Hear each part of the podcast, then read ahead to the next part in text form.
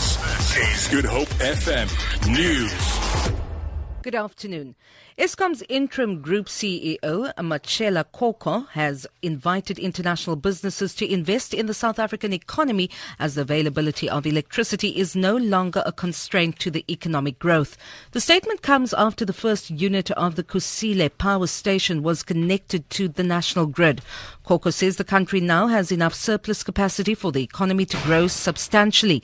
In addition to units 5 and 6 of the Medupi power station, Eskom's build program has also added more than 1,300 megawatts from the Ingula pumped storage scheme. A man in his 50s has been airlifted off Lion's Head after he dislocated his left ankle. The man had gotten to a halfway point on the climb before he became injured. This is the latest in several reported incidents over the past few days. Air Mercy Services spokesperson Vanessa Horn Jafter says when the call came in, they had been transporting a patient from one hospital to another but was soon diverted. The Western Cape Department of Health Emergency Medical Rescue helicopter was dispatched to Lions Head.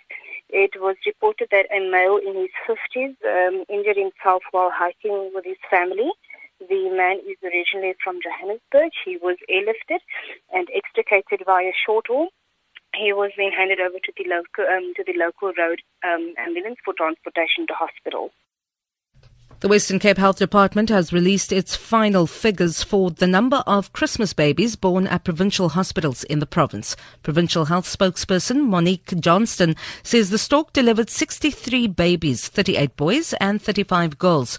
42 babies were born in the Cape Metro and 21 in other districts of the province. The Mowbray Maternity Hospital in Cape Town recorded the most newborns with 11 girls and 11 boys. The first baby was born at the Retreat Community Health Centre Centre, the department has congratulated all the parents on their new arrivals.